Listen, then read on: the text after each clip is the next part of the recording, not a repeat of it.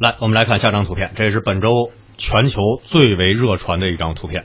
呃，我给大家带来这张图片呢，看上去其实是一个非常哀伤的一个一个画面，一片大海，这个在一片沙滩，那个山脚下有一片非常呃平静的一片大海，但这个大海上的这个中间呢，呃。右边是站着站立的一个人，站立的这个人呢，穿着这个呃皮靴长裤，一个黑色的衣服，然后一有一个红色的一个上边像背心儿一样的东西。那么上面的英文呢，实际上是一个呃保安的类似保安的这样的一个一个标志符。那么下面在海滩上。趴着一个小男孩儿，这个小男孩儿呢，穿着一身红的一个上衣，黑色的裤子，一双小小的鞋，然后他脸，呃，虽然是侧卧的，但是实际上是趴在这个海里的。他这么正，就是平趴在这个海里面。非常的震撼，这个图片大家都能想象得到，说它其实已经是一个，它像一个小大玩具似的。实际上你看上去非常的可爱，但是它已经被呃海水给冲到岸，不停的海水冲过来，你就想象的它其实是已经被这个淹死了。那么这这个图片呢是来自参考消息九月三号，标题叫《叙利亚男童与家人偷渡希腊，溺亡地中海》。那么这件事情呢，这大家都知道，这个欧洲难民潮啊是愈演愈烈的，越来越厉害。那么这个这个图片呢，是来自说土耳其官方表示，有两艘满载叙利亚难民的小船二号从土耳其的一个呃从土耳其前往希腊，那么没想到在中间的时候倾覆了，倾覆之后二十三人。船上有二十三个人，其中至少有十二人死亡，包括一名妇女和五名儿童。那么，这个刚才我们看到这个图片呢，实际上就是一个呃，这个男孩叫三，只有三岁，叫艾伦，他还有一个五岁的哥哥叫加利普，和他的母亲瑞哈娜也同样被淹死了。那么，他的父亲呢，阿卜杜拉生存下来了。嗯，其实这个这个刚才的这个图片上是警员把他的尸体抱走了。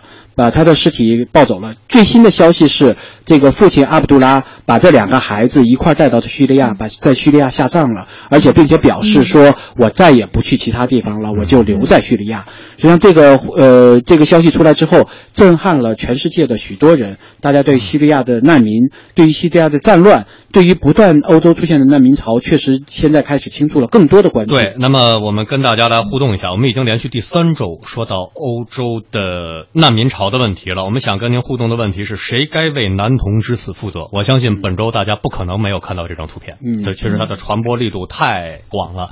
呃，这张图片也让所有人心碎。同时呢，这个父亲带着老婆和两个孩子，结果只有他自己活了下来。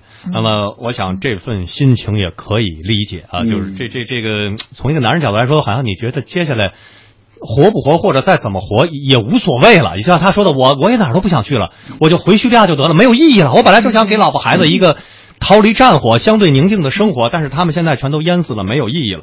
呃，谁该为男童之死负责？大家可以接着加入我们的互动。我在前年的时候，前年时候就是这个季节，我去了土耳其伊兹米尔，包括恰纳卡莱，都是土耳其的西海岸，离希腊的岛屿，就比方像科斯岛，坐船大概一两个小时就能到，离这个希腊最近的地方。那么非常非常美的爱琴海的海岸线，就是当我第一次看到爱琴海的时候，还是很激动的。有那么多希腊传说的故事，加上它非常非常壮美的这种自然风光，而这张图片让我们觉得如此的哀伤。这个孩子静静地趴在那儿，我们不知道他已经溺毙了多长时间，不知道他一家人。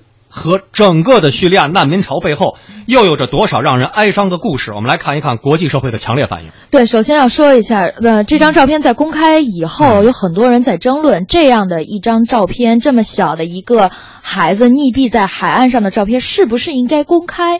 那么拍摄这张照片的国家地理摄影师 John Steinmeier 他说：“我自己看到这一幕的时候，我的心灵和脑海里都是尖叫声。我想让更多的人听见这个尖叫声，因为这是一个错误。如果有比你我更加位高权重的人看到这一点，如果他们怀着同样的憎恶和愤怒的心情，这个世界也许会发生改变。那么很多人都在批判这个欧洲当局，呃，他们的。”说到，欧洲领导人投入了十亿欧元去拯救所谓的银行，但是没有人去解决这个问题，实在是太丢脸了。那么，欧洲今年以来持续的这个难民危机是被认为从二战以来最严重的一次。那么，从年初到现在，已经有超过三十万的难民涌入到欧洲。那么。直到今天，欧洲各国政府其实还是在为了难民的问题打嘴架。比如说，根据英国《独立报》的报道说，在英国最近有约二十五万人参加了一项欢迎难民的请愿活动，呼吁英国政府在欧洲难民危机上出一份力。那么，英国首相卡梅伦在四号也是表示，他们会接收数千名甚至更多的叙利亚难民。那么，根据英国媒体的报道说，联合国表示。欧盟国家必须把接收二十万难民作为共同战略，而不是以目前零散的这种处理方式继续下去。欧洲各国就目前如何处理这个难民问题，也是出现了严重的分歧。也就是我刚才说的，他这帮人还在打嘴架。分配对，奥的呃，比如说匈牙利总理奥班，他在布鲁塞尔发表了谈话，说。目前的这个难民问题是德国的问题，因为这些难民最终想去的是德国。但是欧洲理事会主席图斯克说，至少有十万名难民其实是需要分散开来，由欧盟各国接纳。那么德国政府也是表示，今年他们有能力接纳八十万难民。但是这个趋势如果继续下去，德国将不堪重负。德国和法国现在是呼吁欧盟制定统一的难民政策，给各个成员国去制定一个接收的配额。但是就是。这样一个提议还受到了匈牙利和波兰的反对。波兰总理埃娃三号说：“欧盟应该帮助难民，波兰愿意分担义务，但是我们拒绝接受强制的配额。”对，那么我们，呃，这个周日给大家带来是三岁的叙利亚男童阿兰在土耳其海岸溺毙的这张图片。上周大家还记着吗？我们带来的是在，呃，匈牙利和捷克的边境，一辆用咱们的话说叫冷链闷罐的车，就搬家公司那车塞了。五十到六十名难民，结果。全都在里头闷死了，这个就尸体被他的这个对对对，这个三岁小朋友他们坐的这个船其实也是严重超载的。他们坐的这个小船呢，呃，现成的乘客是四个人，就这个小船只能拉四个人，但实际上从土耳其呃出来的这个这艘船呢，有十二个呃，他们有十二个人溺亡，包括五个孩子。就是说，他这个船啊，实际上是拉了十五个人，也是超载，非常严重的。我给大家讲讲这个呃阿卜杜拉一家的故事。其实他们呢，这个想偷渡已经有一年。年多的时间了，呃，因为阿卜杜拉的姐姐蒂玛呢，在二十年前移民加拿大了。那战争爆发之后呢，阿卜杜拉就想带着妻子和儿子两个孩子呢，一起去投靠姐姐，找大姑去啊。对，到大姑家去生活。他这个姐姐呢，就给他们申请移民签证，但是去年申请的就一直没有获得批准，他们就没有办法。这家乡又实在待不下去了，决定呃，于是他们就决定铤而走险了。阿卜杜拉呢，去年就带着一家人逃到了土耳其。到土耳其之后，他曾经两次给蛇头付款。你想，他们家已经那么贫穷了，他把家里所有的钱都拿来付给了蛇头，就希望呢能够偷渡到希腊去。第一次呢，他们被海岸的警卫队给扣住了；第二次，蛇头就拿了钱卷钱走了，就根本就没有来船接他们，所以他没有办法了。这次呢，阿卜。杜拉就跟很多的叙利亚难民一起弄到了一艘小船，但这艘小船呢只能坐四个人。他们这些难民加起来一共有十五个人，从土耳其出发，驶往希腊。那么途中翻船，在这十五个人当中，至少有十二个人死亡了，只有呃他们一家就只活下来了他一个，他的妻子还有三岁四岁的两个孩子就都不幸，呃。去世了。他说，当时他回忆的时候啊，他说我拉着我妻子的手，但是我就眼看着两个孩子从我手中划走了，漆黑一片，大家都在尖叫。你想想，一个男人，一个父亲回忆这一幕的时候，眼睁睁看着老婆眼睁睁的看着两个孩子划走，手里拉着老婆，但是老婆也没有活下来。他说，我们试图要抓住小船，但是一切都来不及了。这艘小船从土耳其的海港驶出来，大概五百米就开始进水了，可见这小船有多简陋。一共就能坐四个人，没开出来五百米就进水了。他说当时呢，就一进水就整个脚啊裤子全湿了。所以呢，咱们说句老话叫，如果不是真过不下去了，对，谁愿意踏上这样的逃九死一生的逃亡之路啊？而且中国还有一句老话，就是现在看起来有一点儿有有一点儿不是那么合乎时宜，但我想。从叙利亚人的角度来说，可能更容易理解，叫“宁为盛世犬，不为乱世人”。嗯，我们真的应该珍惜今天的大好局面，同志们，就这种这种这种安定啊，包括我们今天的这个秩序，这这我们刚刚举行完这个呃阅兵的盛典，这一代又一代我们的仁人志士，包括老兵是怎么奋斗过来的啊，能够让我们享受到今天的生活。我们来看一看叙利亚的基本面，嗯，两千万人口出头，为什么这么多人在往外跑？那真的是过不下去了。对，叙利亚自从二零一一年三月爆发内战以来，我们来看看他们四年的时间，从二零一一年到现在，已经有二十四万人丧生了，其中包括一万多名儿童。那么到目前为止呢，已经有四百多万人逃离了家园，偷渡到土耳其、黎巴嫩和约旦等国家。像我们刚才说的那一家四口人，就是偷渡到土耳其的。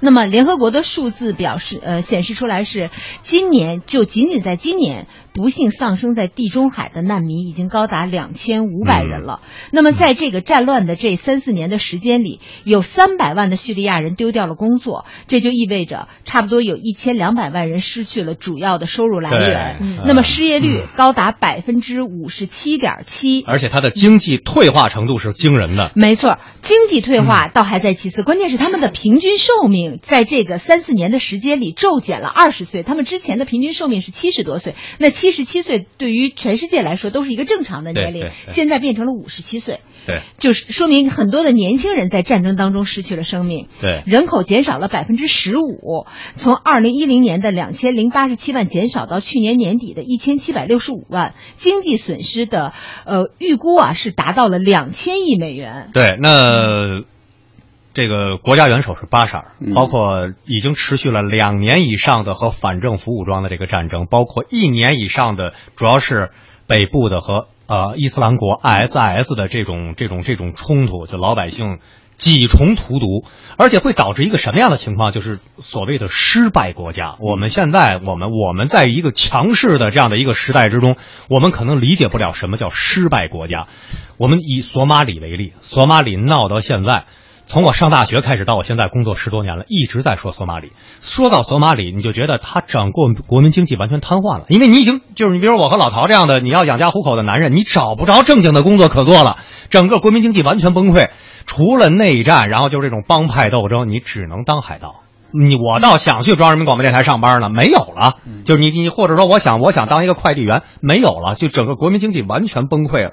那么现在从叙利亚来说，我们先说叙利亚的局势，是不是真的到了已经完全无解的程度？嗯，其实叙利亚局势确确实是几乎现在在无解的状态里面，倒不知道呃是不是真正无解，咱们大家先你说别说 SIS 其实就有点像索马里青年党嘛，就是我最后我没有什么正经工作可做，我只能参加这些极端。因为他现在的这种宗教的派别，使他很难凝聚出一个一个一个非常有有力的一个一个政府出来。对所以现在不管是 ISS 还是他原先内部的一个派别，包括这个巴塞尔所所在的这个阿拉维派，其实都无法整个把国家给统一起来。谁都捏不到一块儿，谁都捏不到一块儿。所以我觉得我我今天带来了另外一，其实我想跟大家介绍另外一个图片，就是在界面网上有一有有一张图片，我自己觉得很震撼的，是另外一个说一群叙利亚的年轻人在战火中建起了一座图书馆，还将继续的维护它。他说的是大马士革郊区啊，有一个地方发生过，二零一二年的时候发生过一次屠杀，屠杀，那么使得整个地区变得非常的荒无人烟。但三年来，有一群年轻人在这里建了一个图书馆。这个图书馆的书从哪来的呢？他从这些被毁掉的这种家庭里面一点一点收集来的，大概有一万一千多本，听上去其实非常少，就是一个大屋子就装下了。但是他在这些书上都写下了这个书的主人的名字。他保留的这些图书图书的目的是说，希望这片图书能给当地人带来一些安慰，一些和平的希希望，甚至于说，一旦和平了，这些人回来了还能领到这些书。对，就是这些，你看到这个图片的时候，你会想到有希望它是希望。对，他这些书，这些年轻人，这个和平的环境是给我们以信心和希望教。育当然重要，但是百年树人啊，叙利亚哪儿等得了一百年？他现在连半年都等不了啊！对我们现在说，其实呃，不管欧洲的这个难民潮也好，还是怎么样，我其实德国已经开始在准备在叙利亚建立新的难民营，就在当地进行一些治理工作，才才是一个真正的一个出路。我们说在欧洲接纳，你不管怎么接纳，你都是有限的。你比如说几几百人或者上万人或者几十万人，他跟现在的这种难民潮，除了叙利亚之外，西亚、北非的难民还有无数。你现在说安定了这几十万，那接下来更多的人来，你能所以中国老话叫叫救急不救穷，对就他现在属于救穷，他不是救急，说你就三天吃不上，我房里给你一千块钱，咱们吃烤鸭去，对吧都？已经穷了三四年了，并且百分之八十的人口是生活在贫困线而且你说从欧洲角度是怎么来接收？咱们现在说，当然从人道主义角度来说，这个阿兰的溺海，大家都觉得非常的伤心啊。但是我们说，就是不当家不知柴米贵。你从默克尔角度跟王熙凤似的，你整个的荣国府那么三三百多口子，你怎么能葫芦过来？你。现在管谁不管谁，你接收难民，你接收多少？你接收多少之后，那法国接收多少？然后包括其他的欧盟国家接收多少？这这账怎么算？怎么分配？你接收难民还不是说简单给吃给穿给住那个问题？你比如说像我去过土耳其，然后去过以色列和巴勒斯坦，老陶去过阿曼是吧？对我去过约旦，对约旦，我们的这个这个中东，呃，就是我们去中东地区，你会看，它确实民风迥异。咱们说个最简单的吃，你要准备民族餐，你要准备清真餐。呃，你像刚才千羽介绍 Facebook 那套肯定是不行的，你要尊重这个相应的文化和宗教传统。住，你要有相应的清真寺。那一天你去土耳其，你是清真寺是要祈祷五遍的，这对对对。呃，那在这种情况下，又牵扯到一个呃新难民如何和旧的原住民之间去融合的问题。比方说，像德国已经出现了什么这光头党拿拿自水枪，嗯放火，这捣乱嘛，就是你你这就确实抗议嘛，你把我这儿也也也也弄得挺乱套的，包括。彼此的文化又格格不入，你还要考虑国内的选票问题。这不是说我们啊看到阿兰之后说哭一鼻子，说那怎么办？我们得管，怎么管？对这这这整个的安置，由于它来自于它来自于不同的文明、不同的文化，这安置起来难度系数非常大。对，所以我觉得就是真正的管理应该是说在就地，一方面是安置难民，另外一方面要使得整个局势平静下来。我觉得不不整个改变叙利亚的局势，不改变中东中东地区的整个局势，那么那个难民的根源永远不能够取消，不能够这不能够改变。所以现在怎么样使得中东地区能够逐渐平静下来？我觉得欧洲应该花更大的力气来做这件事。那美国也没招，小布什打也没招啊，奥巴马这种怀柔也没招啊。你你欧洲能有什么招啊？我我就是也也许是没招，但是你要一点点努力。如果你不去努力，你现在现现在这种状态，就是说任任其自生自灭，只能使得局势更加包的混乱。括现在内部分化了，包括保加利亚、匈牙利说我们要关不关闭边境了，对我我就我就关门了。你这种这种小区里人太多，小区里外人太多嘛，就压根儿别进来了。甚至于难民都发现说，我们不去匈牙利，我们也不去保加利亚，我们就要去欧洲、西欧去。嗯所以他们也知道，他说我们在当地就知道那个地方很穷，所以 所以 们不稀罕去。对我们也不稀罕去所以对于中东地区来说，确实我们现在听到中东地区的新闻现在比较少啊。除了这个难民潮之后，我们其实没有听到太多的互相之间战争的场面。而且而且就另外一方面，就是欧洲自己也是也是挺乱套的。为你想我，比方说我去年去巴黎，然后你巴黎的那个塞纳河之美啊，包括它那些就是法国之精致，咱就不说了哈。由于现在你欧盟一体化之后，你会发现在非常漂亮的这个教堂的台阶上，或者说它那个门洞里。有罗马尼亚的新移民，他现在就直接过来了，拖家带口的放一茶缸子就开始要饭，躺那儿了嗯对然后就躺那儿了。你一看就是就是就是东欧罗马尼亚，就是就是巴尔干人。但然后呢，这你你我作为中国游客，你也有点害怕，咱们毕竟人生地不熟的，对吧？然后与此同时呢，他就开始煮土豆了。我一点不夸张，他就他就确实在那吃土豆。他跟巴黎的那个文化就确实格格不入。我在巴黎坐地铁的时候，然后有一个这个这个可能是咱们浙江的一带的一个大哥跟我说，我在巴黎十多年，一看就中国人嘛，说你小心点儿，说我看见那个那几个女的，呃，吉普赛人肯定是小偷之类的。盯上你了。你没法不歧视，就是你从他的角度来说，你作为新移民，你确实是。就确实是你很难融入当地，你也不可能在巴黎找到一份体面的工作。所以那么这还是这还属于欧盟一体化，它是有合法身份的。你说叙利亚的难民来，你非常难以想象会成一个什么样的，或者说这需要一个什么样融合的过程。所以本周这个有一个叙利亚的父亲扛着一个四岁的女儿在街上，在黎巴嫩街头卖圆珠笔的那幅照片，就是也是很轰动，大家都呃纷纷给他点赞，对，给他捐款，说他是正能量。一个三十五岁的父亲，家里有一九岁的儿子，然后走在大街上，肩膀上扛着一个四岁的已经熟睡的小姑娘，在卖那种很廉价的圆珠笔，对呀、有一元店的所以所以这个很很不容易。你看我女儿也四岁，你很难。体会那种哪儿有尊严呀，同志们，哪儿有什么尊严呀？你最后你就希望你就希望女儿能吃口饭嘛？对，你包括给女儿募集儿子募集这个上上学学的学费，包括你去意大利，你看到那么北、嗯那么多北非的移民卖什么自拍杆之类，你觉得这对算不错了。他对他对没拦路抢劫，对对，他还凭劳动对对对。所以回过头来说，我我们这个今天稍微多说一点，我们跟大家探讨的是什么问题？就是说，我们看我们中国刚刚呃举行完阅兵，我们全世界要捍卫的是二战之后的国际秩序。那么到今天已经全球真的是一体化了。